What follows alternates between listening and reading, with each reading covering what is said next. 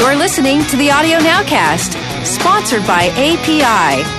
Now from the Nowcast Network Studios, here's Mike. Hey, welcome to the Audio Nowcast. My name is Mike Rodriguez, and before we get going, let me introduce the guys. Over here on my right, we've got Bobby Osinski. Hello, Mike. Hello, guys.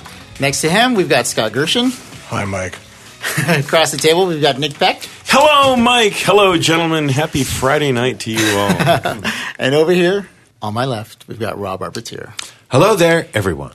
I think this is the first time we've ever been together on a Friday. It's been a while. It must be a special occasion. It is a special occasion. This is an Audio Nowcast special. We could call this, I don't know, 144.5. This is going to be kind of weird because we actually recorded 145 on Monday. But we're going to post the special 144.5 that we're recording now after 145 tomorrow. So we're kind of messing with the whole time-space continuum. You just blew my mind. We interrupt the Audio Nowcast for this special report. That's right. But basically, I wanted to bring the guys together because we're going to talk about what happened this week, and that was the delisting of Avid stock from the NASDAQ. And we're going to talk about some of the ramifications of what that means. And we're also going to explain a little bit about exactly what that is. But before we get going, even talking about that, you know, if you listen to the podcast, you realize that we talk a lot about Pro Tools, and we've used Pro Tools for a long time. And the one great thing about the panel that we have here is everybody pretty much has their choice of DAW. And I know a lot of the guys work on all of them. I know Rob pretty much has every software that's out there. Mm-hmm. And I've worked and do work on pretty much every DAW that's out there. And the one common thread of all these is Pro Tools.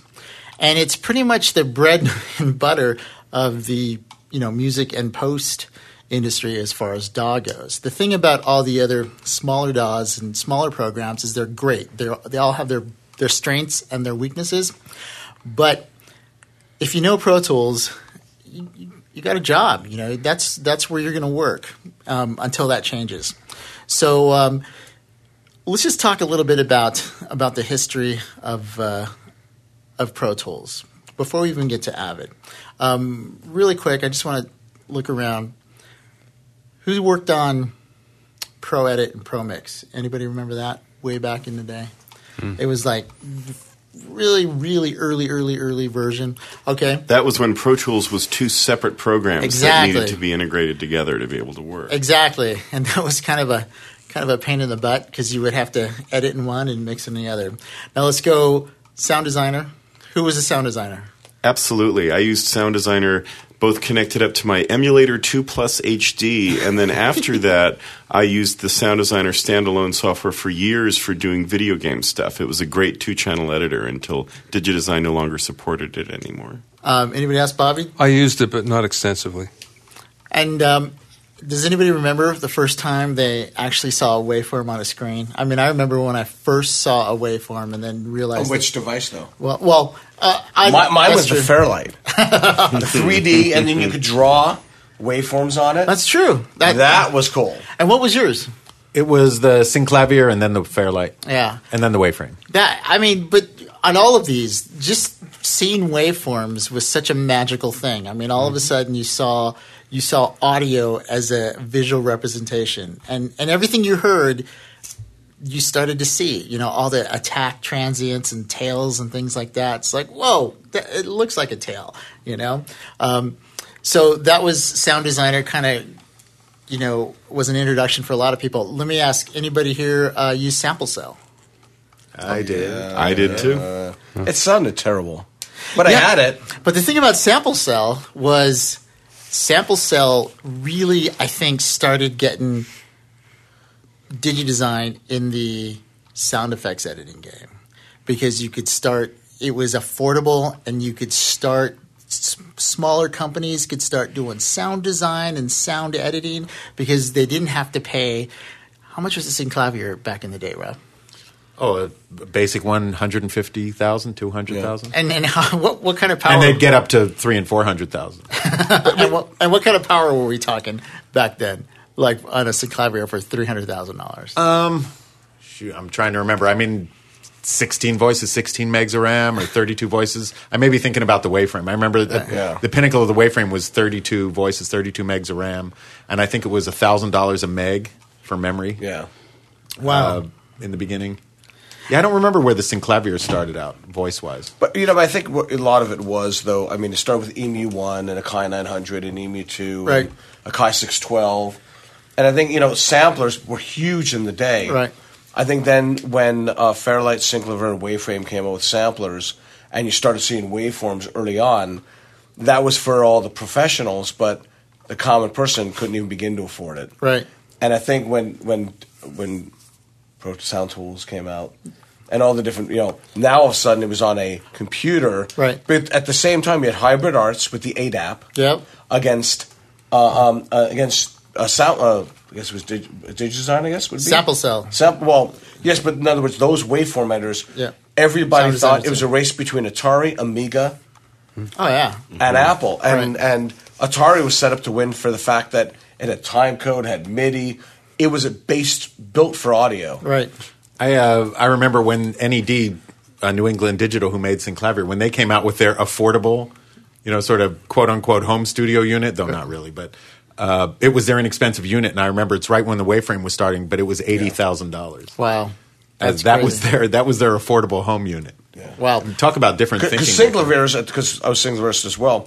The average Synclavier was about $300,000. Yep. And I remember when Waveframe came out, said we're $125, $150, and we're like, wow, what a bargain! Right, it's like the way that for a Synclav would be like you play one note. Yeah. You know, it's like the way plugins now are $39. They're like, oh my god, Waveframe. It's only $150,000. We'll buy two. Well, you know, when Sample Cell came out in my career, that's when I first started seeing guys, you know, with their own library of sounds, because now they could record everything and now they could start doing it. And you started seeing freelance sound editors and you started seeing people who could do some of this stuff that was just, you know, radically expensive before. So now we get to there and we're starting with Pro Tools. Pro Tools comes down in the market and you got Pro Tools and Pro Tools 2. It really kind of started to really roll around Pro Tools 3. Yeah. That's a lot of people jumped in on Pro Tools 3. Pro Tools 3 was the one that kind of had it all together and it was working and it sounded pretty decent, you know. And almost. Yeah, but it was acceptable, and you see a lot of independent features now kind of going, especially in the post market, because that's where I started, and right. you know, dialogue editing and things. You know, you start seeing a lot of the stuff that we take for granted now was being invented back then. You know, dialogue stems with all the backfill and all the, you know, production effects cut out because it was easy and quick, and you could do your DM&Es for foreign distribution and things like that. So and Waveframe owned the high end of the market for the dialogue editing and stuff back then. But there was definitely a big chasm between that and what the indie features could be. I used to teach a comparative study class at UCLA on digital workstations for about 3 years. Yeah. And when I taught it, there were 52 solutions. Wow. There were 52 companies out there from Korg SoundLink to the DAWs from England. And it was everybody was trying to capture the Sound Droid. Yep. Oh yeah. Oh, that was the Lucas one. Yes, and then the Avid had theirs at that time, which wasn't Digidesign. Yeah. So you know, here Pro Tools comes into the market. It kind of has Digidesign has a great legacy. It's really kind of rolling heads. It's making it affordable. The hardware is affordable. They start coming out with, you know, sync boxes for video. I thought that was a really brilliant move on their part, that they immediately started embracing video and production. You know, you dealing with sync and pull downs and things like that. I mean, that's concepts that at that time were kind of foreign to a lot of software. And that's what really started them to get a grip on the market, is they started speaking video, and they had VITSI, you know, and they had VITSI time code and stuff that was just really super smart. I just thought it was amazing to kind of see how the whole thing kind of rolled. And then each new version, Pro Tools, I remember when Pro Tools 4 came out, and that was really great. And things are Pro Tools 4 is where I saw like the post business. Yeah. But I'll say one thing from my perspective on post was, I mean, there were companies doing like SSL had some. I mean, there were people doing some super high end audio disc based solutions. But one of the things that I noticed, because a part of our classes that we did, you looked at Synclavier, you looked at Waveframe, you looked at SSL, you looked at AMS. All of these companies, amazing devices, but they were all proprietary. Yep. Now, all of a sudden, Digidesign comes out. The Atari's gone. It's starting to drop off. Apple comes out. Everybody in the art side loved an Apple. Yep. And then all of a sudden, it was cheaper. It wasn't a proprietary software. Now they can run other programs. And I believe what made Digi relevant was third-party vendors started making other software for the Mac. Right. And now all of a sudden you realize if you buy a Mac, you can get sequencers and you can get audio devices and there was additive synthesis and all these really cool products coming out. Meanwhile, when you did a Waveframe, a Synclavier, and an AM, that's all that was all it was. And you were being held hostage. And that brings us up to our next version. We start getting into Pro Tools 5. And Pro Tools 5, remember when that came out, that was like, holy schmucks, we're on a roll here. And then you start seeing more and more third-party plugins coming out. Pro Tools 5.1 was the one that finally started supporting surround, if I recall. Yes, exactly. When they got into 5.1 at 5.0 and then 6.0 and they started getting into it. And, the one big thing that really cemented them in the post market was their OMF import.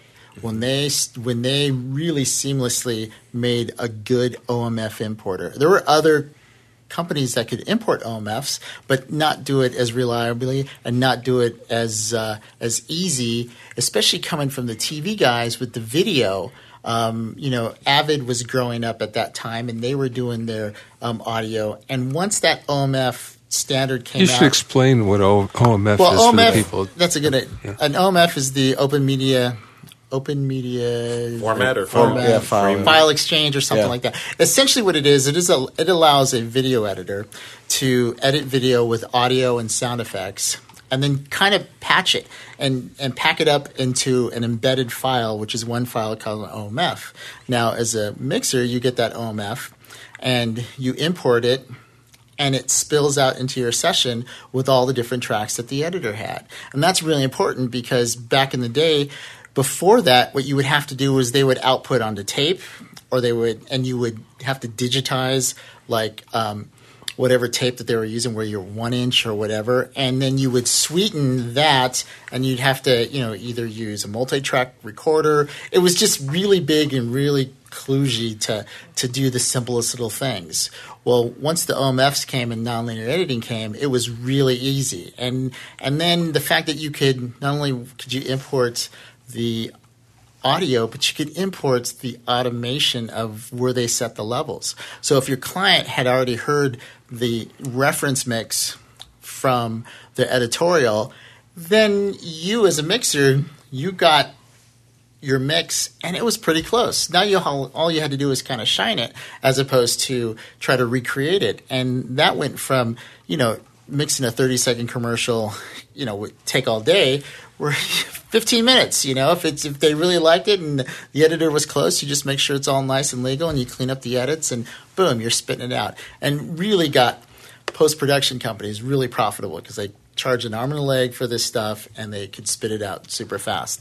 And OMFs were a huge thing because that allowed a really fast workflow and it allowed video and audio to all of a sudden start getting closer and closer and closer together. Yeah, I was just going to say, one of the other things that started to do was make it less important to have machine control in your systems. Right. Because everything started to be able to be within one machine and you weren't having to bring in dailies and do all these conforms and lock up machines. So it was around that time that it became less necessary to have the machine control and try to interlock machines, which was always a really complicated process and never seemed to work right the first 100 times.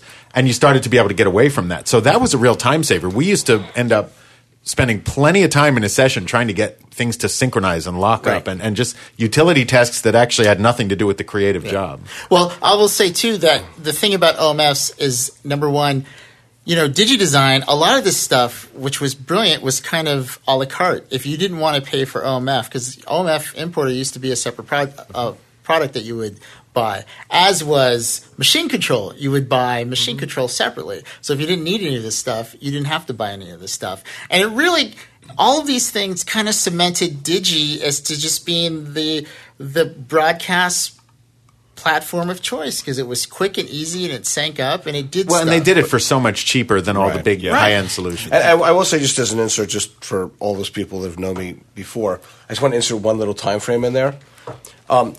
Really the first workstation, though, that really came into being in L.A. I can only speak for L.A.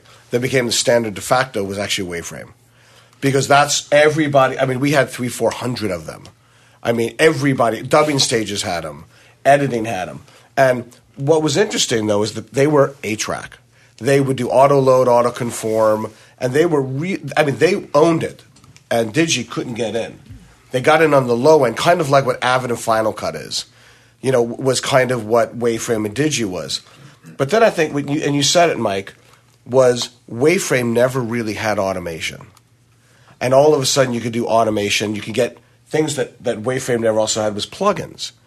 Now all of a sudden plugins came in, and they weren't all that great, but you could start manipulating sound more than just editing. And that's when I started seeing everybody going, huh.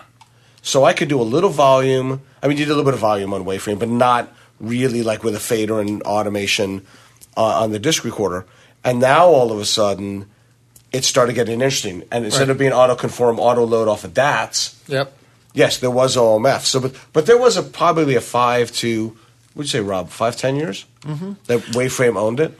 Well, and also, it created the entire plug-in industry for audio, too, which is not that's huge. But, you know, they owned it on the high end, but on the small end, the small little post companies, they were all embracing Pro Tools. They were starting because of Pro Tools, and that's the most important thing. I worked for a couple different sound companies that would not have – they wouldn't even have been in existence had it not been for Pro Tools. As a matter of fact, if you go into my IMDb page, I've got, you know, a ton of movies in there that we were cranking out 2 movies a week. You know, things like Prey of the Jaguar and, you know, just – my favorite, Prey of the Jaguar. You did that one, Mike? Fury. And this one I was, dialogue editing and things like that. My friend Jesse, he probably has about – on his IMDb, I would say, man, by now he must have like 800 films. I mean, just working at the factory, you're doing so many films so fast, and it was only possible because of Pro Tools.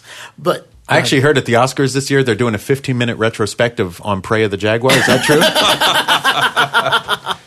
I hope not. Maybe I heard that wrong. It's a horrible. Mike, movie. I can certainly jump in on the Bay Area perspective, you know, from that particular time frame, and say that it was absolutely, in my experience, the ability for Pro Tools to be able to import OMFs and so forth that allowed the rise of independent sound designers and independent audio post-production people up there. I didn't know of anybody running Waveframes. The only Synclaviers we knew of were at Skywalker Sound. But other than that, everybody was able to get in and level the playing field when they could buy Pro Tools. And that's really important, because here's what happened.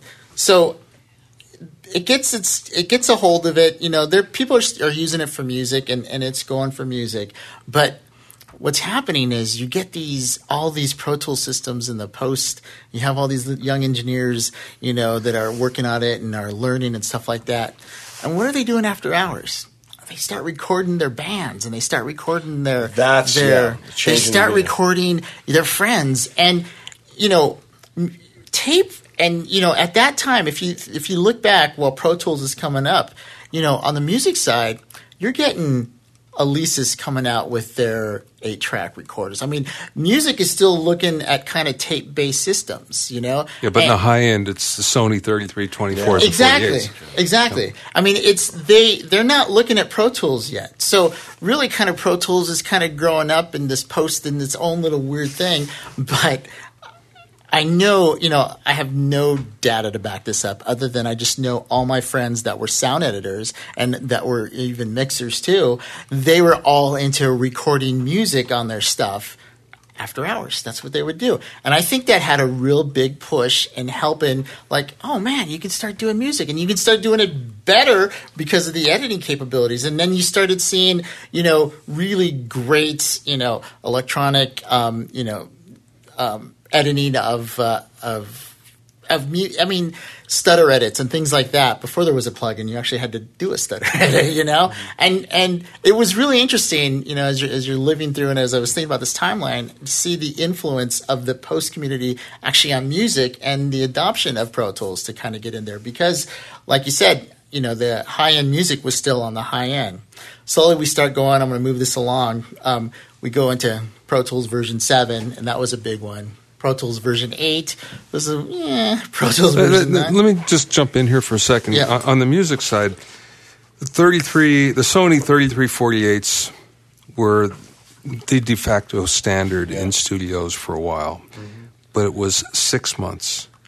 And in 6 months, everything changed to Pro Tools. It happened almost overnight. Yeah.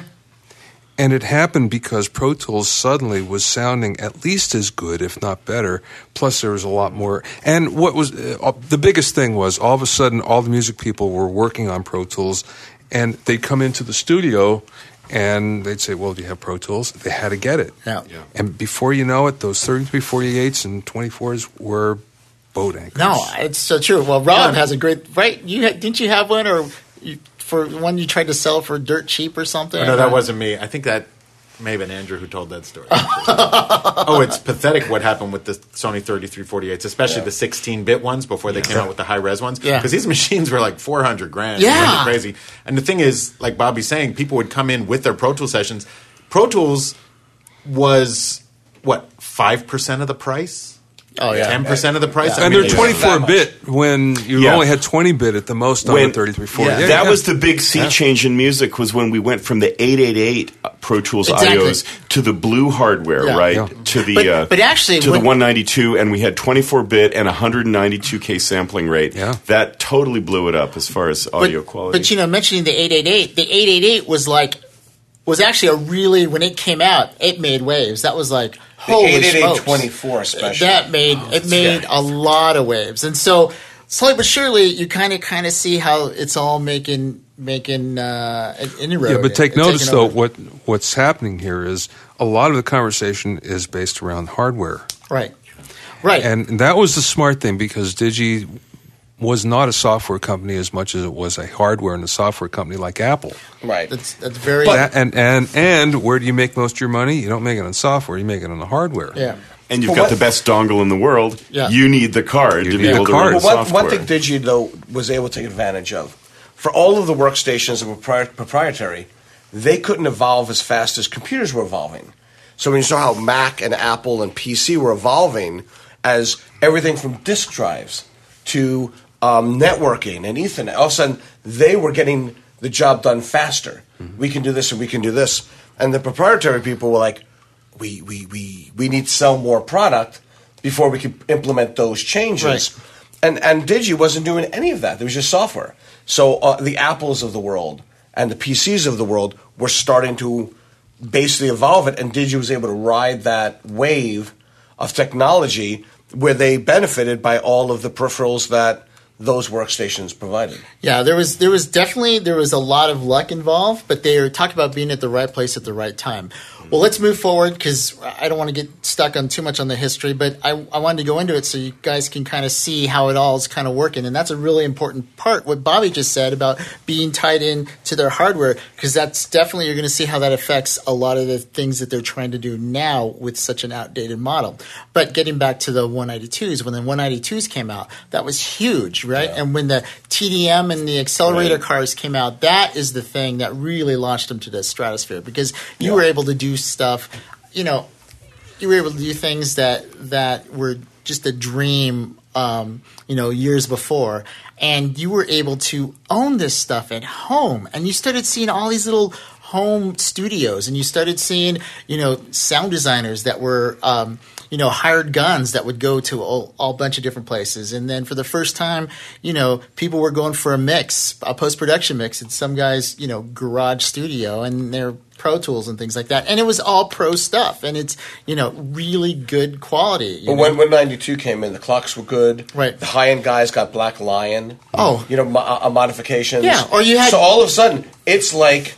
Because I know mixers go, it still doesn't sound right. the 192s came out, and it was like, I'll tell you, the 192 sound right. The 192 with a Big Ben clock was amazing. I mean, it was like all of a sudden, all this digital audio. I say it comes into focus. It just comes into focus. You can hear that attack transient on that hi-hat. It no longer sounds like the hi-hat is a little bit open. It sounds like the guy is holding it tight, and it's a nice sharp click. And that's what the clocking did, and that's what it cleaned up the digital jitter. Yeah. Mike, one thing that I think that our younger listeners need to know about here that we haven't mentioned that's important is the fact that up to a certain point, you had to have Digidesign hardware inside of your computers in order to be able to write. It was not just the I.O. You had to actually have a card sitting there or several cards that you would connect together with cables for them to be able to work together. Which were very expensive. Yeah. Which were very expensive. Well, that's where they made their money. And I think it broke out. I think it was version 8 when they broke out. 7, I think, was still tied. But I think in version 8 – Version 9. Was it version 9? Version 9 became hardware agnostic at that point. Okay, it was. I know it was one sort after that, but but that's really important because then you got to use Pro Tools on version 9 with whatever interface, and that's when you started seeing on the Pro Tools end of things, you had the M boxes, and when you had the that's where the problem started, exactly. And it was actually we're seeing the unintended consequences that were happening. What happened was they reached saturation on the high end. Right. So they started to look down on the low end. Well, how do you get to the low end? You make it cheaper and you make it open.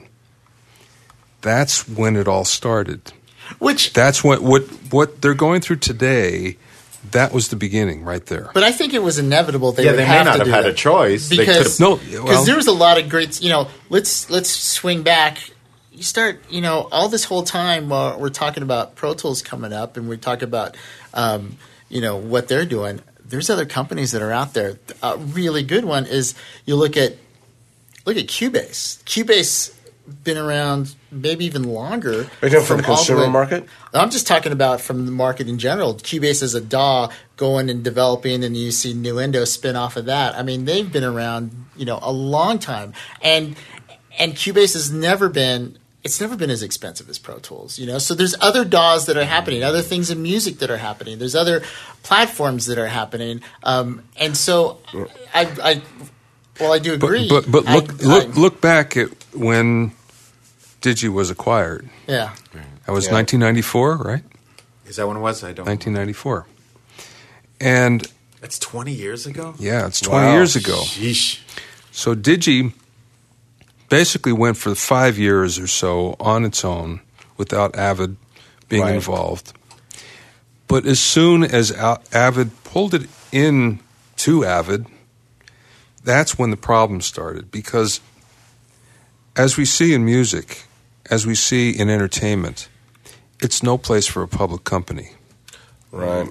No. And what ends up happening is that all of a sudden you're looking at the bottom line. You have accountants that are very concerned with the next quarter profits. Right. And you're also beholden to your stockholders. You're not so much looking at your consumers. Your customers, you're looking at your stockholders. And when you think about it, what's the president's first job, the CEO's first job? To take care of the board and the stockholders. Yeah. Increase shareholder value. Yeah. That's right. That's number one. Just so you know, it was 1995. I just looked it up. Okay, close enough. And that's amazing. That is amazing. That it was 19 years ago. Wow. As a side note, Avid on their own had an amazing audio product called AudioVision. I actually broke into the film industry as an AudioVision editor. And let me tell you, it absolutely stomped all over what you could do on AudioVision. It stomped all over what you could do with Pro Tools at the time. Pro Tools was never the best product. They were the most used product. Right. It had a great post-conform. Like Beta VHS. Back in the day before OMFs when film editors were still cutting and using EDLs, right? What you would do is you take your EDL and you would feed it into the computer. And I'll just point in here. An EDL is an edit decision list. It's basically a list of all your edits. And it used to be what you would hand around from studio to studio to conform your edits. Thank you, Rob. No problem. And what you people these days don't know what an EDL is. That's true. Huh? Except the old people who listen to us. So you'd get an EDL and you'd load it into the computer. It's all the edits.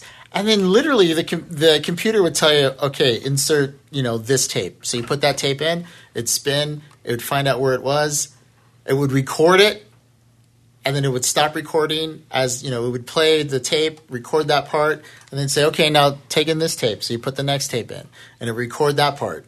It's so primitive. It's so primitive. But at the same time, it was unbelievably fast, because if you had a tape and let's say it was used in 17 different places, it would record all 17 different places. So you only had to put that tape in once. You didn't have to keep going back in and out. And that was huge, because you didn't have to do, you know, the assistant editor, there was a job to do that. That was a job. And if it couldn't find the right tape or something was mislabeled, they'd have to go listen to it, find the tape, record it, look in the script to look what shot, what reel. I mean, it was just a mess. But there used to be also auto-load, auto-conform. Yeah, exactly, auto-conform. We had a time code across the whole DAT, and you was always time code-based DATs, and we would put an EDL in it. And they would just have a tape machine, and it's kind of like a disc says, please insert, you know, tape number 16, you know. But having said that, Avid had a really good, solid audio product at that time. They acquire Digidesign. They still have their AudioVision, but, you know, it lost out. Basically, AudioVision went away years after that. But it was a great. But now understand the dynamics behind this. So why did they acquire Digidesign? Well, it's not so much that they wanted to acquire them. It's that Digidesign wanted to cash out. It's the founders and the investors in Digidesign want to cash out.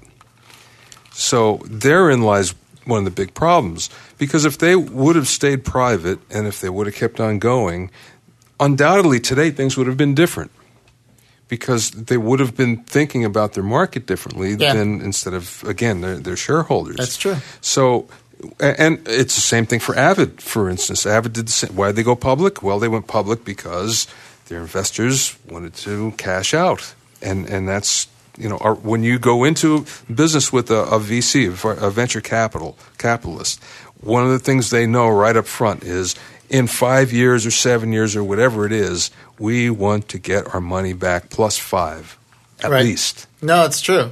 And so you make that deal with the devil. You know what's going to happen. And that's what Avid did first, and it started downhill from there.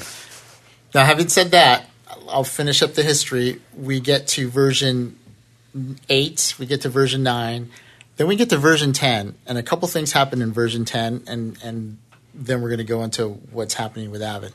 First of all, version 10, prior to version 10, upgrades from previous versions were really affordable. They weren't that bad. $300 maybe, you know. They started out as being like $50. Yeah, but I remember to do my upgrades, it was to go from 6 to 7 was like $300. It wasn't, as a matter of fact, $300 plus I got an extra authorization should something have happened with my iLock or something. I mean, it was really fair. It's reasonable, yeah. Reasonable. Version 10, and prior to that, you could update any version of Pro Tools to the latest version for that upgrade price. Version 10 comes out, and all of a sudden, they have a tiered, structured upgrade policy. You want to go from 7 and above to version 10 HD, it's going to cost you $2,500. And then version 8 was a little less, and version 9 was a little less. And it was ridiculous. And you know how I know this? Because that's where I stopped at Westwave Audio. It's like... my version 7 was working fine for everything that I needed to do. There's just no way. I was so upset about that. I was so angry. It's like you're kicking your faithful right in the stomach. Absolutely. I mean, I've been with them since version 2. Now, I got version 10. It wasn't the HD version, but I got version 10, right?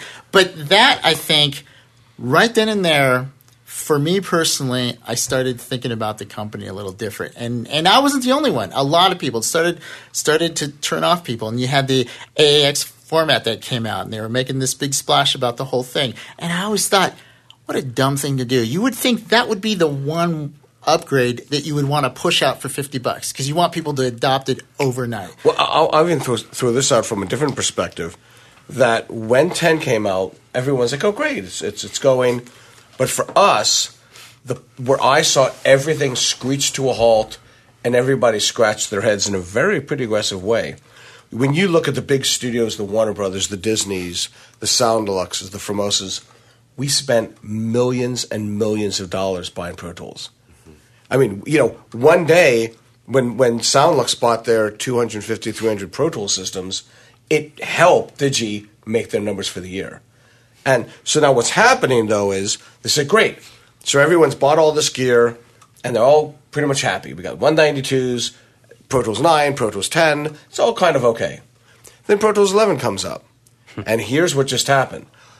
All the hardware, all those 192s you bought, they don't work anymore. Yeah. They might work, but we don't really support them. Now all of a sudden, it's a business. It's, you know, and they're saying, I just spent millions of dollars and I haven't paid it off yet, and now you're telling me we have to buy a whole another generation. So then we say, great, what's new? Not a whole lot, 64-bit. Everyone went, I'm not really sure what that gets me. All of a sudden, everyone's looking at it and, hey, we need another Pro Tools. What happened to the last one we bought you? We need to get this one. We need to stay up with the Joneses. What does it get you? Not a whole lot. And all of a sudden, right now... And you lose all your plugins that didn't make the business people are going, AAX. Look, we can't do this. Before we get into 11, and that's a good point, Scott, let me finish with 10 because but we got to finish. Because you kind of also mentioned it. Version 10, they introduced their new plugin format, right? The AAX. And that starts the big quandary for a lot of people. It's like, okay, what is this whole AAX? How's it going to affect? And version 10 was actually the one where you start realizing that TDM is dead. You're now using, if you're using version 10 and you have TDM plugins, you're using the native version of it.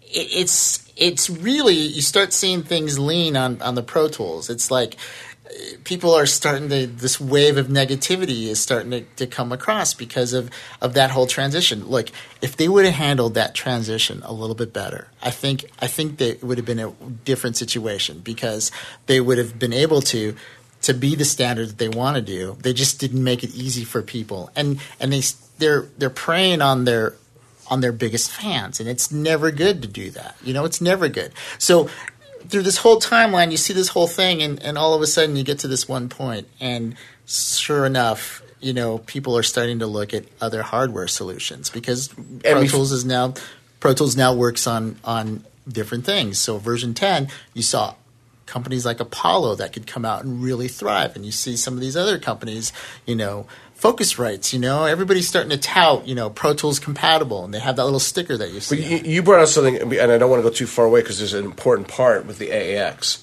that you were doing. One of the things that happened in the sound design community is a lot of the Digi plugins were expensive because the licensing fees for the plugin companies cost them more money.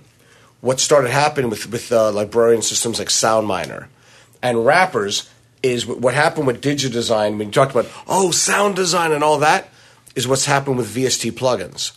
Now, all of a sudden, VST plugins are $39. They're $99. For $249, you get 50 plugins from like Nomad and Plugin Mix. All of a sudden, there's other formats that are really good plugins for pennies compared to AAX type plugins. And they're wondering, and I think that has been a real drag where a lot of people going, I'm not sure I want to go AAX. The one thing about the AAX format is there's this glory year, right? I think from version, and you guys weigh in on this, from version like 7 to version 10, I call that the RTAS glory years. That's where you had amazing synths coming out. You had amazing little, you know, tools and little, you know, bomb factories doing their thing and you know, all this native stuff that's RTAS because computers are now getting powerful enough to handle that. And that's the glory. So here you're rolling on this gigantic momentum of all of this really great stuff. And then AAX comes in, totally kills a ton of that momentum. Now, look, I totally understand why they needed to do that. There's sound technical reasons why. And they said they're not going to support RTAS. Right. But yeah. there's sound, because Pro Tools, after that, you get into Pro Tools 10, which is this little hybrid thing. And then 11 comes out, and 11 is a totally different beast in and of itself. I get it. You have to evolve. You have to change. I just think the way they handled that was not the best. Yes, but also, even though they handled it badly, that was the profitable part of the company. Right. The video part, for 4 years, 5 years prior to that, was floundering badly, and it was floundering for the exact same reasons. They had they were a little more expensive than what the market wanted to pay, but they also saturated the market. There was nowhere else to go. Right. And then when Apple came out with Final Cut, that was a blow that hurt them desperately, because you can get into Final Cut a lot cheaper.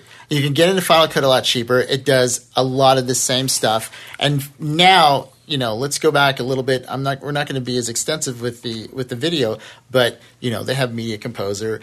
Avid has a lot of different types of editing programs. They have news cutters. They have all kinds of different things, specialized little platforms.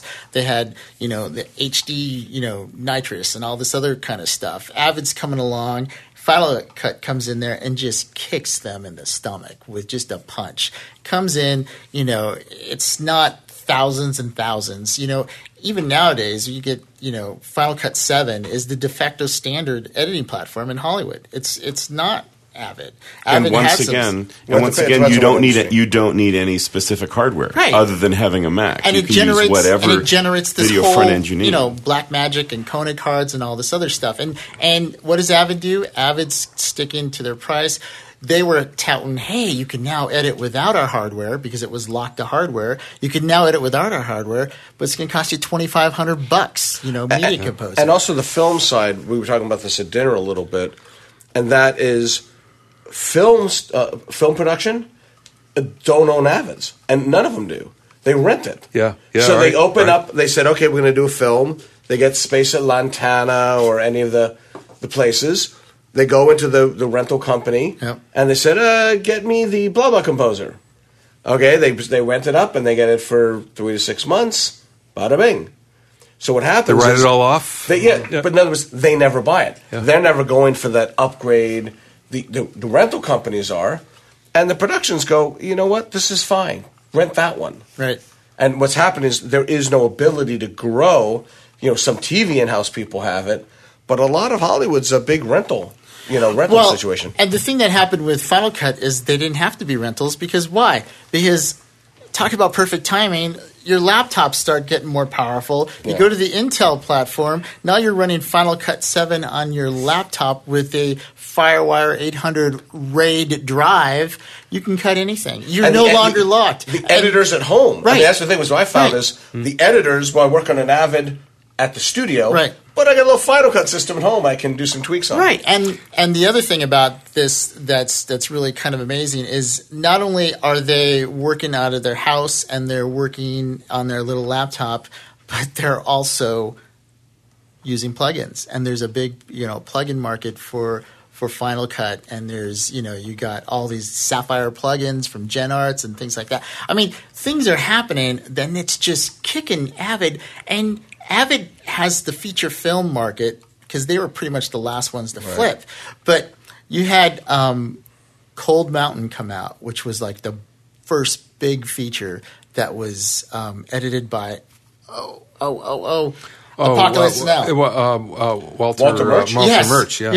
Comes out. He's editing Cold Mountain. They have a whole book about it, about how his experience was on Final Cut. And that, that right there, that's poof, paradigm shift. You can see that happen. I can remember the day when it dawned on me what was happening. I was cutting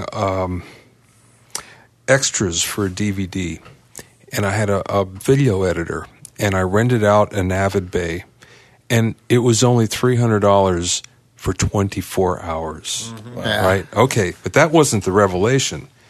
at the end of that time, the editor turned to me and says, you know what, I can do all this and more at my house, and I'll do it for cheaper than that. And at that point, I knew it's all over. The writing was on the wall. There were companies that all they did was rent out Avid systems, and overnight, well, not overnight, but really fast, it closed. I'll say something, too, that relates to the Pro Tools 9 and 10 and then AAX coming out in new hardware and everything else. There's a calculation that companies need to make before they tell their customers that everything they sold them before is obsolete.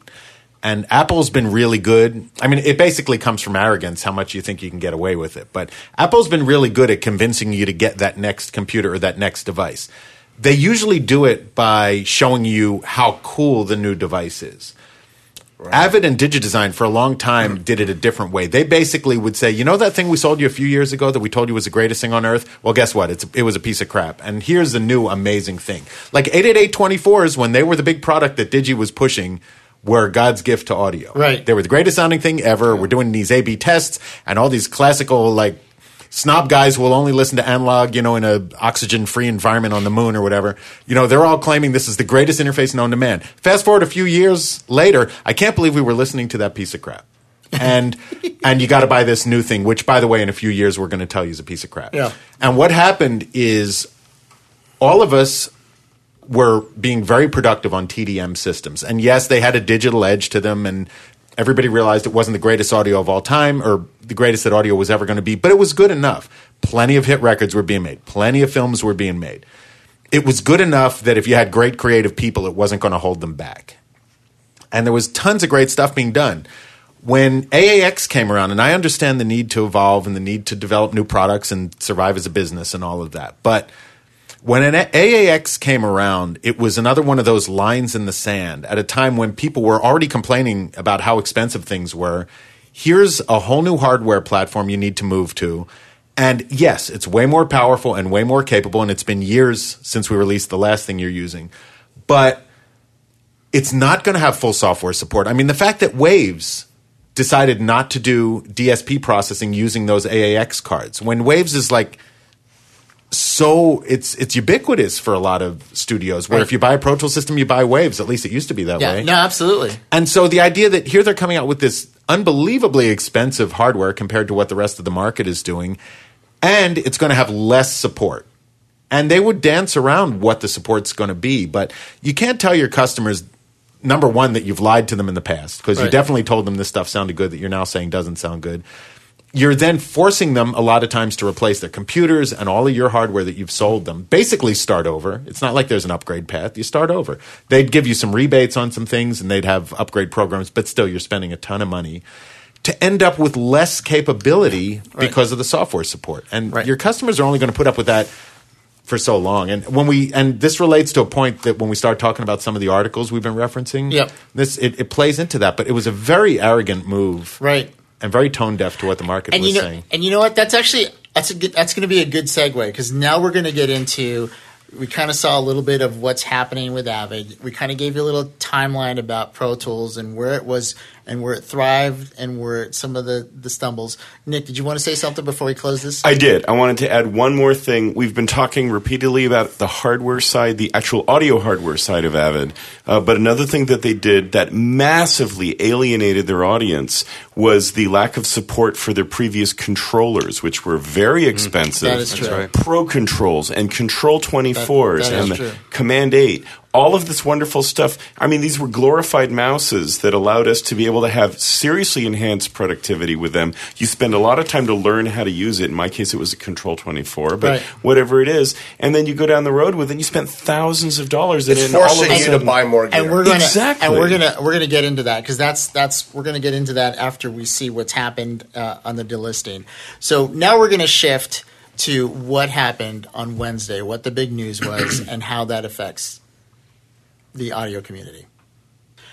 So let's talk a little bit about what happened this past Wednesday and what it means. And first thing is let's just explain what happened. On Wednesday, Avid got delisted from NASDAQ. And basically NASDAQ told them that they're not going to be able to trade through NASDAQ. Do you want to explain what that is, what delisting is? Well, Bobby? NASDAQ is a stock exchange. It's one of many, but it's a big club, and basically they have minimum requirements for you to get in the club in the first place. And if you fall below those requirements, then they say goodbye. And that's what happened in this case. They give you a period of time that it doesn't happen automatically. They basically give you a warning and say you have either 3 months or 6 months to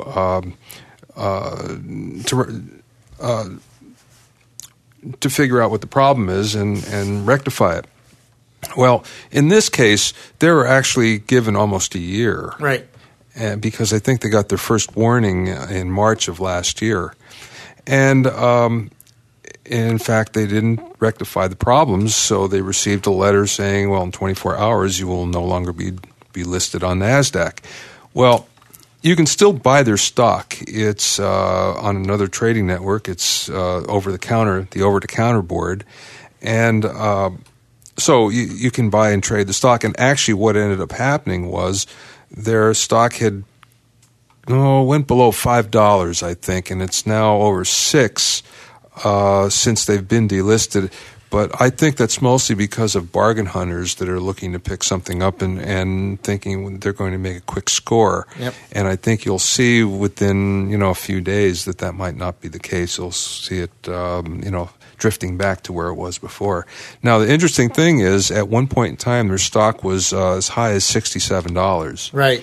So it was really soaring at one time. And this is Avid we're talking about now. We're not talking about Digidesign. Digi's part of Avid and is actually no longer a brand. You won't see Digidesign anywhere within Avid any longer. So now it's just the audio version of the Avid brand.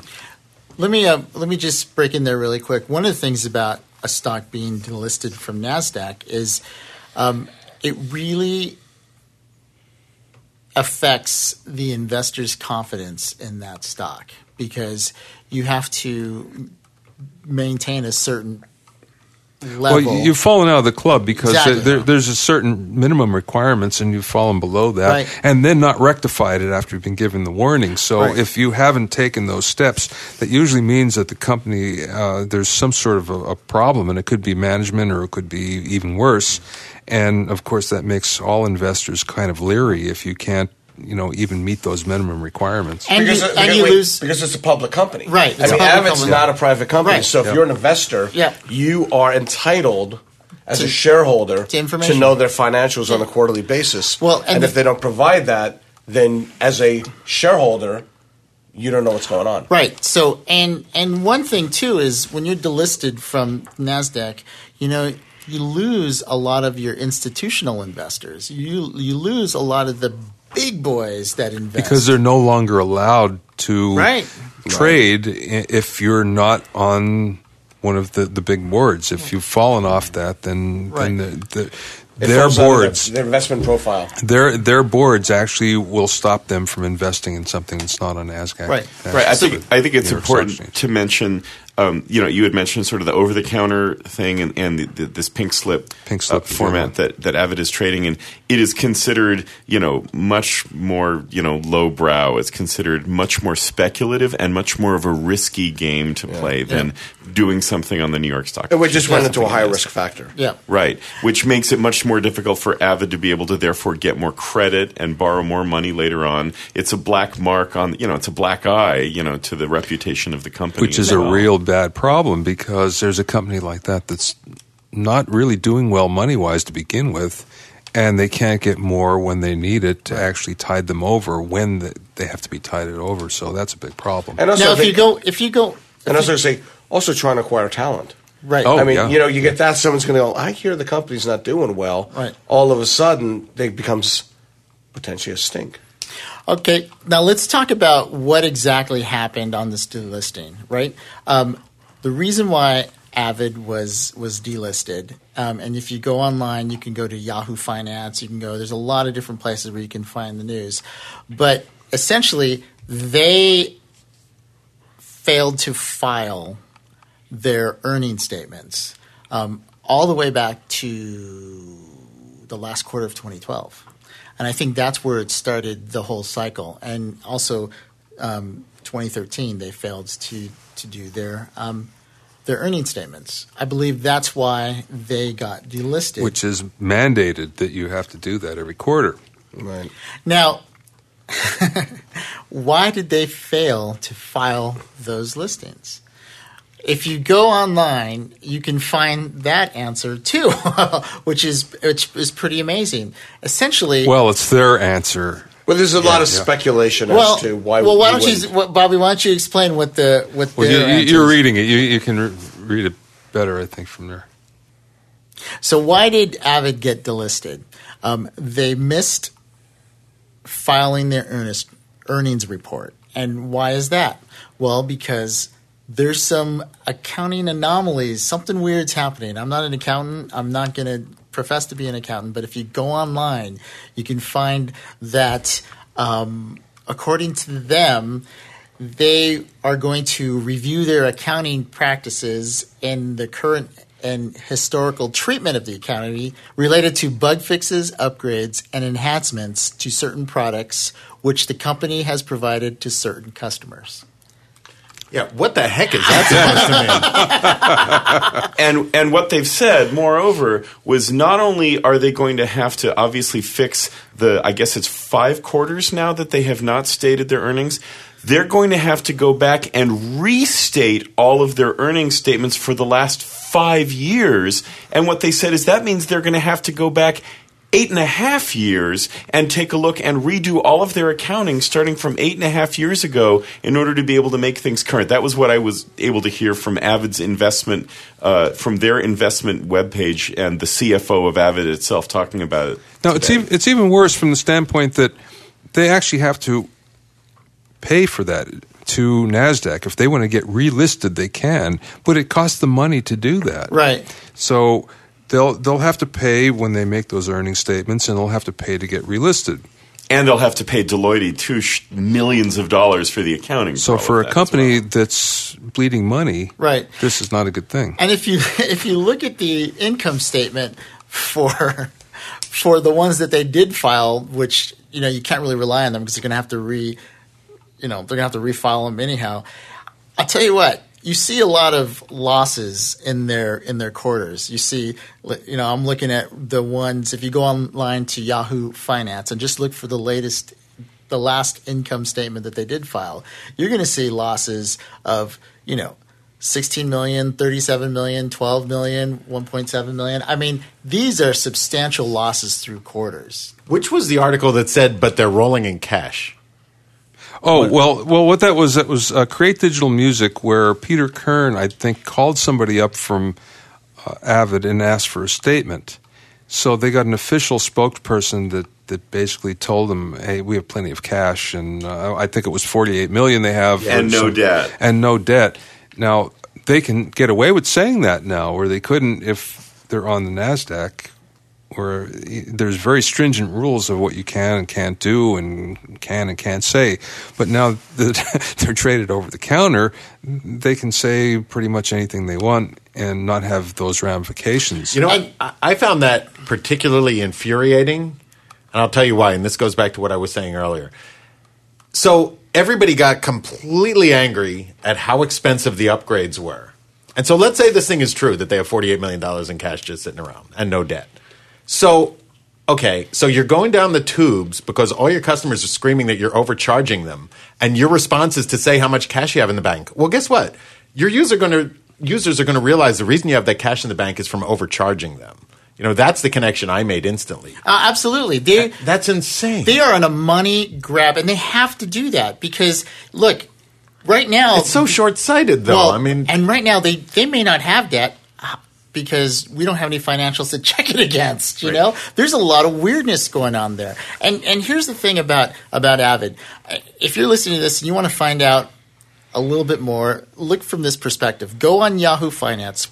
Go into Yahoo Finance. Go into and put Avid into this stock, and it'll pull up all this information. Click on news. Just look at all the press releases and all the hype. The lawsuits, too. There's a lot of There's a ton of lawsuits. Along those lawsuits, you see all this hype that's coming out, you know, and they're just like – they are on, you know, overload. They're hyping everything. Oh, Avid's leading over in Pro Tools over in the Grammys and doing all this and doing all that. And it's so – it's true. None of this – you know, I'm not saying they're making any of it out. They are just doing everything they can to make themselves look like they're really on the cutting edge. They're leading.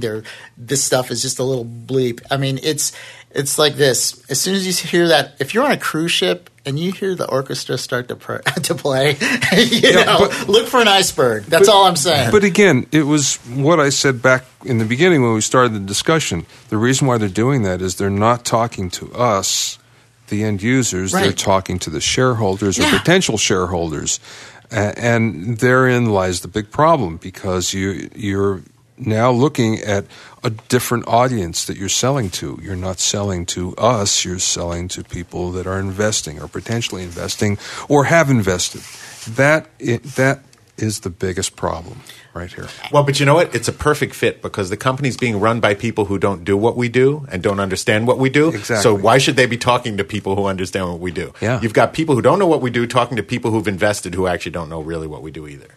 So you got the business people talking to the business people, and this at its heart is a creative tools company.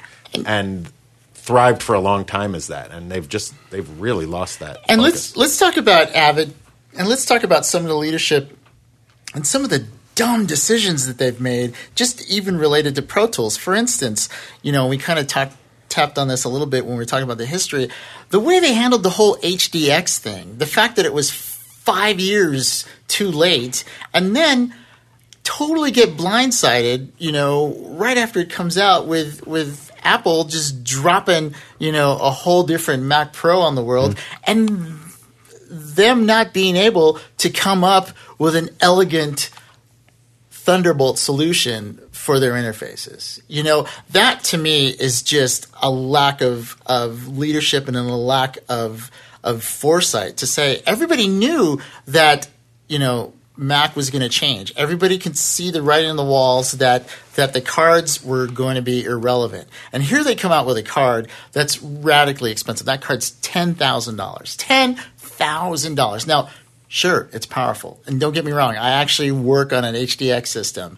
I work on it, you know, 10 hours a day. That's the system. I run, you know, the HDX plugins. Great. Zero latency. I mean, it's great. But it's just 5 years too late, you know? The previous HD3, that had like a 10-year shelf life, right? I mean, those cards were for 10 years. So now they come out, and you look at Universal Audio, right?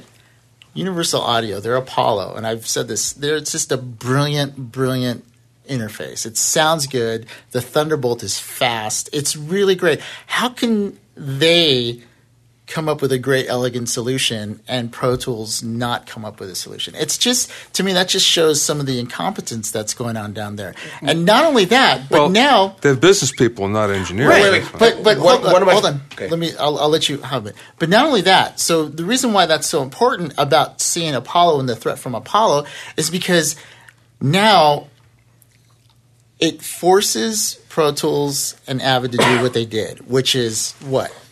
You cannot buy Pro Tools 11 without getting hardware. You can't do it. You cannot buy the software by itself. You have to buy the hardware. There is no Pro Tools 11 producer pack, and there is no Pro Tools 11 HD version on its own. And that really, really is lame, because – and that's totally desperation, because they see the second you get Pro Tools 11, you are not buying an Avid interface. And 11 has a lot of bugs right now. Yeah, you're going for an Apollo. And to me, little inconsistencies like that just really kind of tick me off. Here's one more, and then, Scott, I'm going to let you say what you're going to say. If you had a producer's pack and from Pro Tools 10, right, when they were talking about all the upgrades and everything, they forgot about the whole producer's pack, and it was going to be $1,000. We can't talk this much shit about Pro Tools and have it not crash. Yeah, that's right. That's brilliant. Still recording. Okay. Okay. Wow. That was just it showing us it's angry. That's right. We have angered the Pro Tools. No. So if you bought a producer's toolkit, they wanted $1,000 for the upgrade to HD11 software. As a matter of fact, they were one of the few people that could get the software without the hardware. They complained, it's too expensive. We already spent $1,000 just getting that producer's pack in the first place. So they brought the price down. I'm not really quite sure. I went on their website to find out why you couldn't get their software without their hardware. And they said because they wanted to maintain the integrity of the experience of the software. And then I'm thinking, okay, what about the integrity of the experience for the guys who upgraded with the producer's toolkit? I mean, they're using it without their hardware. Are they going to, have a, they just don't care about these people? Little stuff like that just burns me. And you just see it's like just this money grab. And sure, they have $48 million, but it's because everybody's having to upgrade and spend an arm and a leg really quick. Scott, what were you going to say? Well, I was going to say that, one of the big things that's come out in, I think, low-end music and post and all that, are these little Avid Artist Series consoles. And they're a great little inexpensive solution to do a lot of great things. Okay. And they said, hey, we got a little touch screen, so it's like a little X keys thing going on. And that's great. So we said, and you could pan it on touch screen. Here's the problem. It's a circle and a square. So if your left and right is the square, it only does a circle, which means you can't ever pan in 5.1 hard left to hard right. Wait, what? Okay, so if you look at an artist series and you do a pan, you take a square, right? Yeah. And you put a circle. The circle is in the square. So what happens is if you go hard left, you can't get to the left speaker. It's like a circle. You can't get into the corner because it's a circle. So we're all sitting there going, I don't know how to go all the way left. You can't. So you kind of go in a circle within 5.1, but you can't ever get to the actual speaker. And when I approached them, they said they had built it for Logic because that's the way the Logic panel works. And I'm like, this has been out for a while. And this is, again, it's just the lack of detail and the lack of attention. And it's just a coding change. Because they're so busy trying to get UConn to work. Right. Well, go ahead. I want to jump in about three things. We're sort of throwing things around pretty quickly here, and there are 3 points that I think are really important just to sort of make sure that we set the record straight. Number one, there is a Thunderbolt solution for Pro Tools, which is the HD native Thunderbolt box. Right. So you can buy that, and you can use that to be able to plug in, to an Omni or a current generation piece of Avid hardware. Right. That's number one. Number two, we don't know whether or not Avid has $48 million in no debt. I mean, that is something that somebody said. That's true. We are speculating. I would guess they have no dollars and $48 million in debt. but that might be closer. And you may absolutely be right, Rob, but I think it's really important for us to point out that none of us have any inside baseball knowledge of Avid here, and so this is speculation on our part. Right. Number three, the last thing that I think is important, and this is a clarification I need, is you can buy Pro Tools 11 and use it with other people's hardware. You just cannot use Pro Tools 11 HD with other people's hardware, and we hadn't, we were sort of throwing around this term a little loosely. It's all HD, and let me tell you why that's important, though, because that's another thing that infuriates me about this whole Pro Tools thing and Avid is the fact that they cripple their software. You cannot do input monitoring without going to the HD version. That is so maddening. That is beyond that. That is almost unforgivable. They limit your track counts and just input monitoring. You know what? Let them hold back, surround scope and all that other stuff. But the fact that you cannot do input monitoring is unforgivable. It really is. That's the thing that infuriates me the most because that's just a building block. And hey, I've got a great DAW. If I was going to start with a DAW, what are the things that you need? Okay, I need EQ. How about input monitoring and waveforms? I mean, it's that simple. And I'm going to make a little bit of a guess here. In some ways, in their defense, and sort of not. And that is, I think they've painted themselves into a corner. And that is, they've hit saturation. Everybody wants one, has one, and they're selling little bits here and there. But the big, big purchases. Everybody has a 192. I don't need another one. Right. I think Digi was in a conundrum. All the big Euphonix consoles were already sold. So either went with Harrison Neve or Euphonix. all their biggest clients, if they needed one, they had one. So now they could do software upgrades for $300 or maybe even $1,000, but that wasn't enough. I think they needed to figure. Somebody said we need to find a way that people's going to buy our stuff all over again. I think, but they came out with the idea of saying, okay, we got a new S6 console, we got all new hardware that has to come out. They need more money, but they're. I think they're in a conundrum because they got to spend money to be able to make all these new hardware, new toys, but. You know, I wonder what the cash flow issue is, and that's one of the things the NASDAQ would show. Because if they don't have the money to invest in the new technology, which is going to earn them more money and give them a second start, they may not want to show that. And that's the conundrum they might be in. They can't get the S6 consoles out in mass market yet. You know what, though? It's also just about bad decision-making. I mean, sure. You know, like the Thunderbolt box, I remember seeing it very early on, and the idea that their Thunderbolt box is just a conduit to buy one of their interfaces as opposed to it being an interface, that is something that the customers were screaming about from the very beginning. It's like, we don't just want a box that lets us hook to another box. That's not the way the world is going. It's horrible. I've used it. It's horrible. You know, it's just – it was not intelligent thinking, and it doesn't cost any more to be more intelligent. And so they've made a lot of those kind of boneheaded moves, which is a shame because at the – core of it, I mean, they have incredibly brilliant engineers and they have so much amazing technology. But when a decision like that is made, like some of the pricing decisions are made, you just say, you know what? You guys have just, you're not in touch with reality. You know what? I'll come back to your input monitoring thing. Like, the whole idea is Pro Tools has replaced the tape machine. Right. Over the last, couple generations of users, it's replaced the tape machine. So you learned something from that. In the old days, there were all kinds of different tape machines. You could buy really cheap tape machines, really expensive tape machines. But you know what? The differentiator between them was not input monitoring. That's right. Any tape machine that was usable had input monitoring. So why would you use that as the thing you cripple when you're dealing with different tiers of the thing that replaced the tape machine? It just shows that no one was really thinking. Yeah. It's just, well, that might be an easy line of code to comment out. Let's make that what they don't get. It's just ridiculous. If you look at the glassceiling.com, which is a website all about anonymous evaluations by people that work at a company. So, in other words, the people at Apple would evaluate Apple anonymously, and they'd say what they thought about the management and what they thought about the working conditions and everything else. Well, if you look at Avid, you find that there's a 12% approval rating.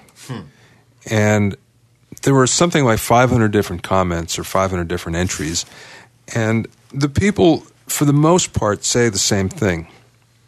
They have a nice benefits package. That's a good part. The compensation is pretty good, no problem.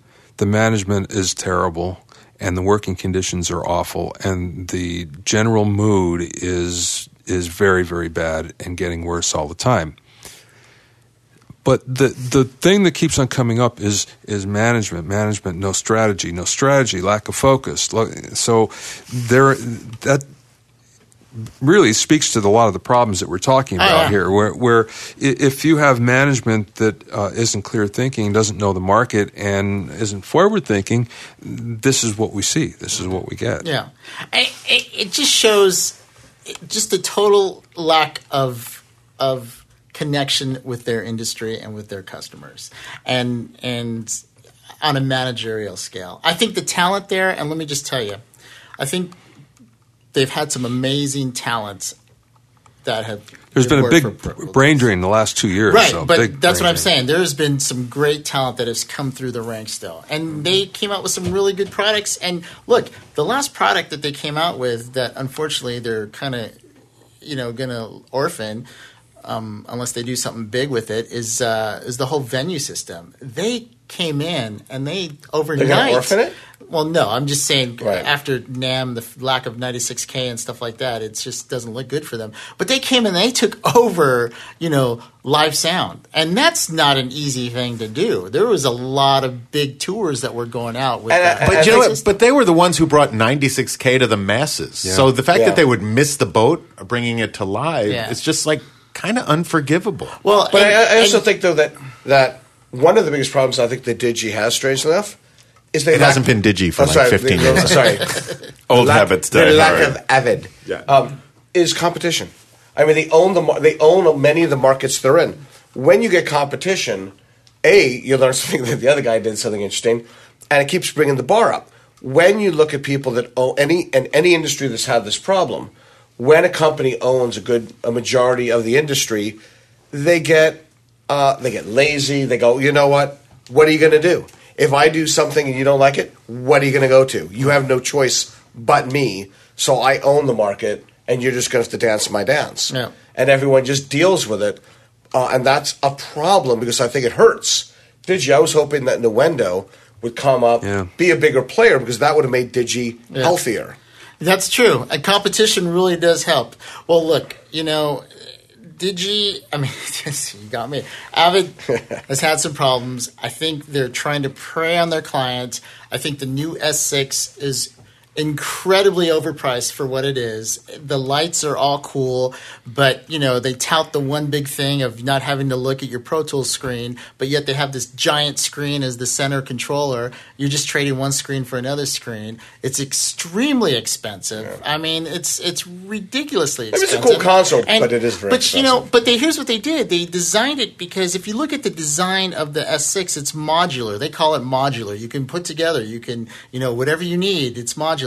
Those modules are all, you know, you have to Ethernet cable behind them. If you go on to the Sweetwater site and you look at the demo that they give, look at the cables just behind just behind their console. You see cables dangling, and it's just like it's just so kludgy. And just the Ethernet cables in the Artist series, where if you have three of them, you need three Ethernet cables. And I go like this. Rob works on a D-Control, and I remember seeing Rob's D-Control for the first time in his studio. And let me tell you, that was is a gorgeous looking board. It's made, it's solid, it's big, it has a nice slope, it has curved edges. It really is. It looks like a really solid piece. You know, the new stuff, you know, is flat for one thing. You could set it on a table if you wanted to, because if you buy the legs are like $13,000. The leg kit is ridiculously expensive, and it just doesn't. It's smaller, and it just doesn't have that same panache because we've all seen it. It has the little waveforms and things like that, but it's not what it's worth. If it was, you know what? I need to counterpoint that if you wouldn't mind, because I've worked on D controls, D commands, and I've been playing with the S6. Okay, first of all, and the Euphonix Series 5, right? Which is really what it's more based on than an icon. I actually don't like the D command because the keyboard is in the center of the console, and the first fader is 3 feet to my left or my right, and I want faders in front of me, not a keyboard. Where I like that's the D control. The D command I like because it's a little more compact. Right. That's what I work on. Now, the thing is, in a smaller room like I work in, more than a big dubbing stage sometimes, I need to be in a sweet spot. I want to have a smaller console. I don't need bigger. Bigger doesn't mean anything. I need to be in the sweet spot, and I'd rather have a smaller 24 fader profile. I'm not saying that. Look, it works. It's probably perfect. Ergonomics is probably awesome. I'm just saying the fact that it's way more $170,000 versus let me say $80,000. One of the things, and I won't disagree on that with you, but one of the things I do like about the Series 5, and because I'm left-handed, right? I could put different modules in any combination that I want that fits the way that I mix.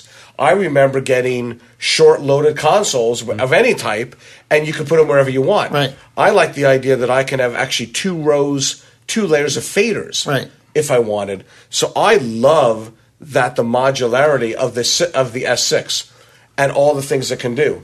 I like the idea that, like the Harrison console has vertical meters, so you can be able to see what's coming up. Right. Oh, I want to sting that. I could see it coming forward. But once again, I'm not saying. Look, functionality. It could be the most phenomenal thing. The thing that my point is it's way overpriced, and they're preying on the faithful. They're preying on the guys. They should make it easy for Rob to upgrade. I think they're not making it easy. I think the problem they have, though, is, see, it depends on how you look at it. Okay, if you look and you've had a Lamborghini, all of a sudden a Tesla looks really cheap. But if you had a Toyota, a Tesla looks really expensive. So if you had an S6 console that was $800,000 and a big dubbing film console, which S6 Euphonix is everywhere in a lot of the industries, it's a very, very expensive console. So when System 5 you're talking about? System 5, yeah. System 5, right. Sorry. So if you have a System 5, it's way, way, way cheaper. An S6 is way cheaper than a System 5. But a System 5 also looks like it should be more expensive. It's, but it's not about the look. Board. It's about functionality. I mean, that's... I don't know. In my studio and others that I dealt with, the look is important. The look is good for business. I'm not just saying justify the price. I mean, you look at Mike Minkler, who's really a great dialogue mixer. Right. He only has an 8-fader System 5. But the problem I think that Digi has... It's trying to be everything to everybody. So it's trying to be the new Series 5. It's trying to be the new D command and the new D control. But the problem is the pricing doesn't work. No. Because you're either going up or you're going down. Right. Look, everything you say about the functionality, the workability, 100%. The problem is they're charging way too much money. Why? Because they're so screwed up financially. That's the thing. You know, we talked about the $48 million in cash that they have on hand. Do you know what their operating expenses were for the quarter ending June 30th, 2012, just their operating, it says total operating expenses. I'm getting this off of Yahoo Finance quarterly data, $101 million operating expenses. So for a 3-month period, for a quarter, exactly. So, but you know what is their sales generation though? I mean, in fairness, to be perfectly honest, they're running on that quarter. They're running a deficit of $37 million, which is almost $48 million. I mean, I'm just saying that cash isn't going to go very far. Yeah, it's but you got to look at the 52-week trending and I can look at the fact that they lost $37 million in that quarter. The one before they lost $12 million. The one after that they lost $16 million. So I'm just saying, my whole point is $48 million. Even if that was true, that's just not a lot of cash. Okay. Does anyone want to speculate on the future? Yeah, that's where we'll go. Thank you, Bobby, for bringing it around. I was about to punch Scott. No, I'm just kidding. I can speculate on the future. I speculate that in the next podcast we're going to be having this exact same conversation. All right, we'll wrap this up. This has been a blast off. I've totally loved talking about this, but we do have to talk about the future. Oh yeah, there's a whole lot of speculation out there. Let's open it up, Bobby. You brought it up. Talk about the future. What is it? Let's just say, okay, we know Avid could save it, and for some reason they get some institutional investor who comes in and it's going to stay Avid and Pro Tools, blah, blah, blah, blah. But what happens if that doesn't happen? Well, there's several things here, several layers to this. The first thing is if you're looking at buying an S6, if it were me, I would think really hard about spending any more money on hardware right now. I would sit tight for quite a while to see what would happen. So that's going to hurt sales. Obviously, it's going to hurt on a corporate level. It's going to hurt investment. It's going to hurt credit, all that stuff. So there's a problem here we have with cash flow and with being able to just burn through cash. But really, I don't see anything in the marketplace changing for a year, 18 months, maybe a little bit longer, unless there's a drastic falling, something really drastically happening. Yeah. Catastrophe happening. No, you're probably right. But I don't see anything happening. That being said, Scott, Rob, Nick, all of us, now we're starting to look around. Everybody's looking, okay, well, what can be an alternative? And if there's somebody that's smart in the space, they're now thinking, okay, how can we take this over? How can we take this space over? What can we do if they're smart? Because they got a window of a couple of years. Yeah. The way I look at it. No, that's you're absolutely right. I mean, the fact of the matter is on Monday, I'm going to go in and work on my Pro Tools system and continue work on it for, the foreseeable future. But it's going to be interesting to see what happens because I started a post on our Facebook, where I said, okay, who do you think should buy a Pro Tools brand and continue on the Pro Tools name and the Pro Tools brand?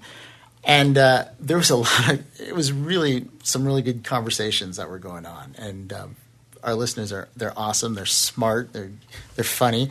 One of the guys said Rob. What? That was his Who would answer. Buy it? You would. You should buy Avid.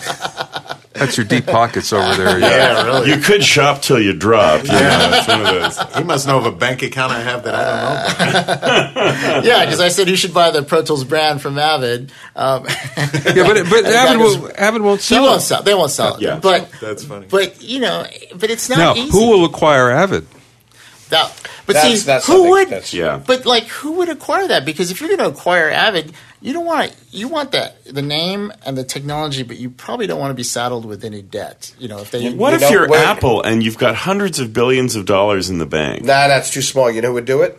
Who? Adobe, yeah. Ooh. Adobe, because Apple's too big. It makes too much money for consumers. Adobe's in this strange. They make Photoshop. They make that After Effects. They all of a sudden they got Premiere. They get to own the market. Yeah, that's right. And Final Cut is still what's the right word? It's not a big company for Apple. It's not a big market. Yeah, I mean Apple doesn't care about Final Cut, but because they get bigger fish to fry, and it's more of a hobby for them the way it looks. Meanwhile, Adobe is still interested in that marketplace.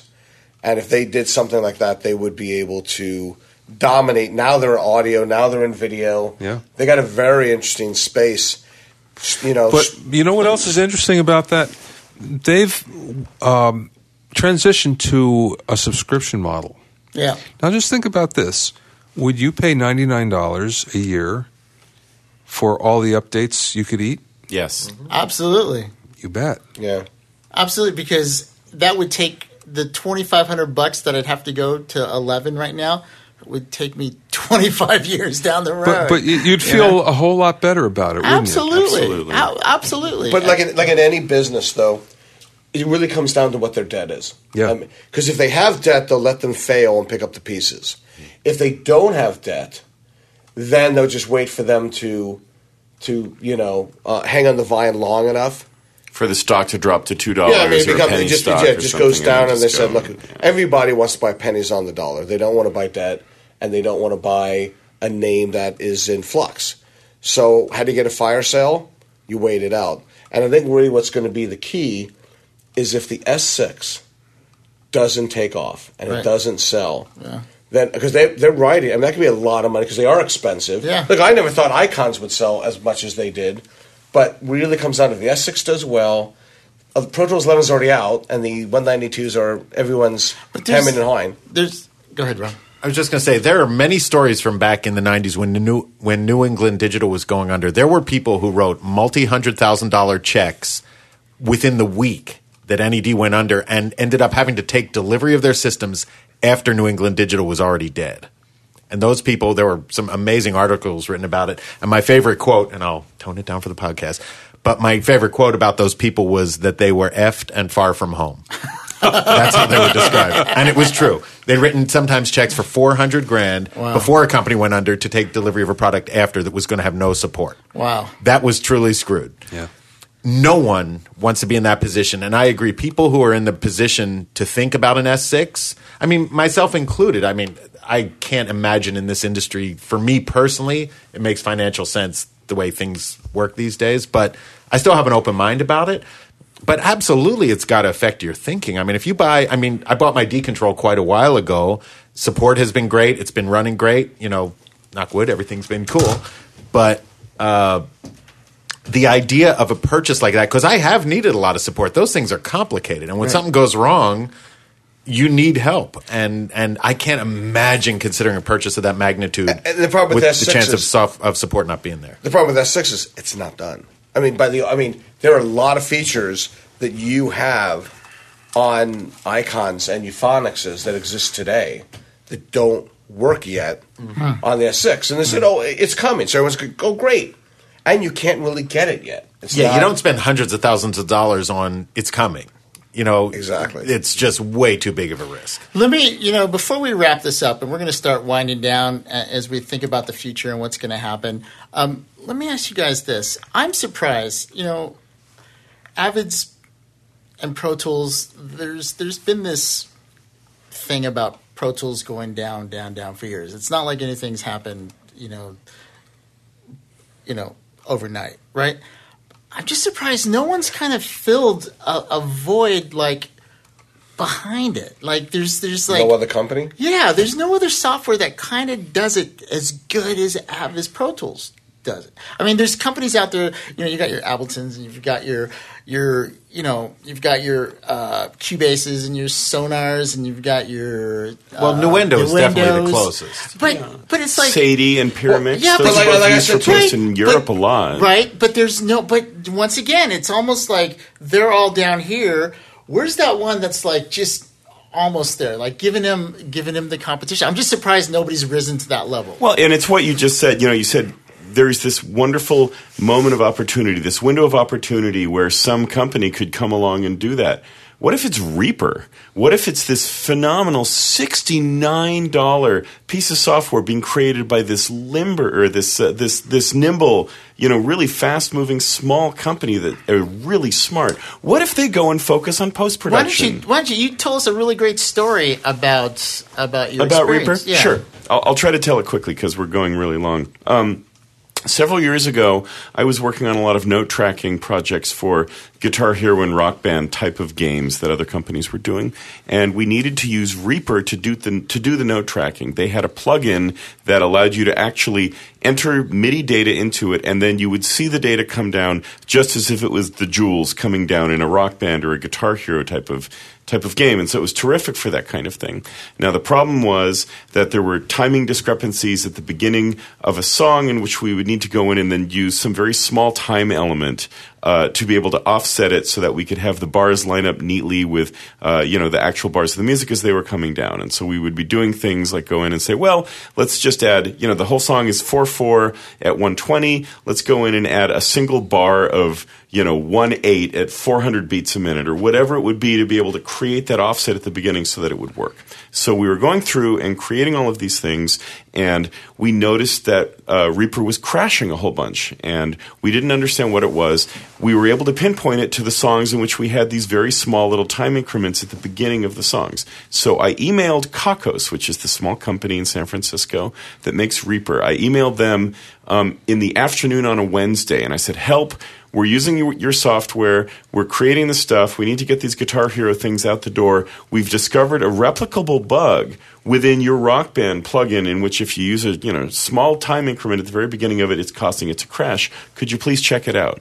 I came to work the next morning with an email from Kakos saying, you were right, we fixed the bug, here is the plugin. We dropped it in, and that was it. And we were up and running at 10 o'clock the next day. That's amazing. Now, imagine going to a large company, not just Avid, but, Apple, anyone, and say, hey, we discovered this replicable bug in Pro Tools or in Logic or in any of these things.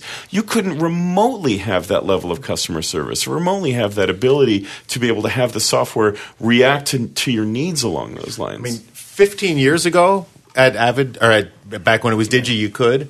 But that has been long lost. I mean, it's hard with a product so complicated with so many different kinds of users. But just the perception that that's gone is a terrible thing. Yeah. That's also a thing, having been, I used to be part of a public company. Right. And now we're private. Yeah. There's a big difference. Yeah. Oh, I mean, when you're a public company, you've got to make sure that your numbers are going up. Otherwise, your stock goes down. Yeah. And you've got quarterly earnings. You've got bi-monthly flashes. And the priority then is as much of the company selling audio product or whatever their product is. Stockholders. Yeah. And there's a whole department that is nothing but supporting the perception of investor relations. And absolutely. That's where you get all those PR releases. I will just say quickly, I realize we're wrapping up, but I have to thank Nick because he just gave me the idea. Next time I'm working with an orchestra and they're a little ahead of the beat, they're getting a bar of 1/8 at 400 BPM. That is the solution I've been looking for my whole life. So thank you for that. You're very welcome. As we wrap this up, and I was trying to think of some of the fallout and the consequences for everything that's happening. I think one big thing that's happened that I don't know if they're going to be able to recover from this, but believe it or not, Avid's lost a whole generation. There's a younger generation of musicians, of producers, guys making EDM stuff, guys making loops, and they're not doing it on Pro Tools. They're not. They're working on the Abletons. They're working on the Fruity Loops. They're doing it, you know. If you go on to like some of the comments from even Create Digital Music when he posted all that, and you read these guys, then they're going back and forth, and they talk about Pro Tools as Pro Tools is for old guys. Yeah, that's for the old one guys. I remember. Yeah. Dude, first of all, it totally insulted me. No, but really, you just see, oh my goodness, there's a whole generation coming up that they lost. I don't think they're going to get back, and it's going to be interesting to see how they can try to reach those people, because that's their survival. More and more, my D-Control and Pro Tools have become the console that I'm using to mix other workstations output. Yeah. But you know, that's one thing that I think Digi, though, is and what it's not. It's not a content creator. It's an editable tape machine and a mixing console. That's all it really is. It's not a sequencer. It's not a writing tool, you know, a composer's writing tool. It doesn't do that. What they did was, it's now the Studer. It's now the Atari. You know what? It's now the SSL. It's now the Neve console. Yeah. That's all it is. It's what and they replaced. Right, exactly. But, you know, when you look at Ableton and all of the other ones that are sound creation, you know, Logic, Performer, all these great little tools, it's not that. It never was. Well, they tried to be, and they could have been. When they acquired Wazoo from Steinberg, you know, and that was such a great acquisition, because those guys did some amazing stuff when they were working for Steinberg. You know, X-Phrase. X-Phrase was an amazing little synth plugin that was doing stuff that, you know, now is becoming hip with the phrase sequencing and things like that. They tried, and that's why they put the MIDI in there. And that's why they're trying all this other stuff. It's just they haven't done it very well, and other stuff has come. You know what? We need to wrap this up, or one of us is going to celebrate a birthday. This is going on forever. So, on that note, this is a great conversation, guys. This is really good. And, you know, like Bobby said, you know, Pro Tools is still going to be around, but it's interesting to know. And we love it because it's what we use. Yeah, it's what we use. I mean, I couldn't use anything for it. But exactly. I really you know, I hope for the best for the product, you know. I hope it survives, and it's going to be really interesting to see where the future of it is, and hopefully somebody will right the ship. Maybe. Well, hey guys, thanks a lot. I want to thank all our listeners that were active in the comments on the Facebook page, and people who are sending emails. And this has been a really great thing. And we know we've gone long, but it's really important. It's kind of like this is a pillar of our industry, and so it'll be interesting to see what happens. So, and I want to thank everybody for showing up on a Friday night. We have nothing else to do. Yeah, nothing else. Nothing that we couldn't push back for 3 hours, so we can now do it till 3 a.m. All right. Well, from myself and all the guys, thank you so much for listening, and let's see what happens. I'll talk to you later. Bye-bye.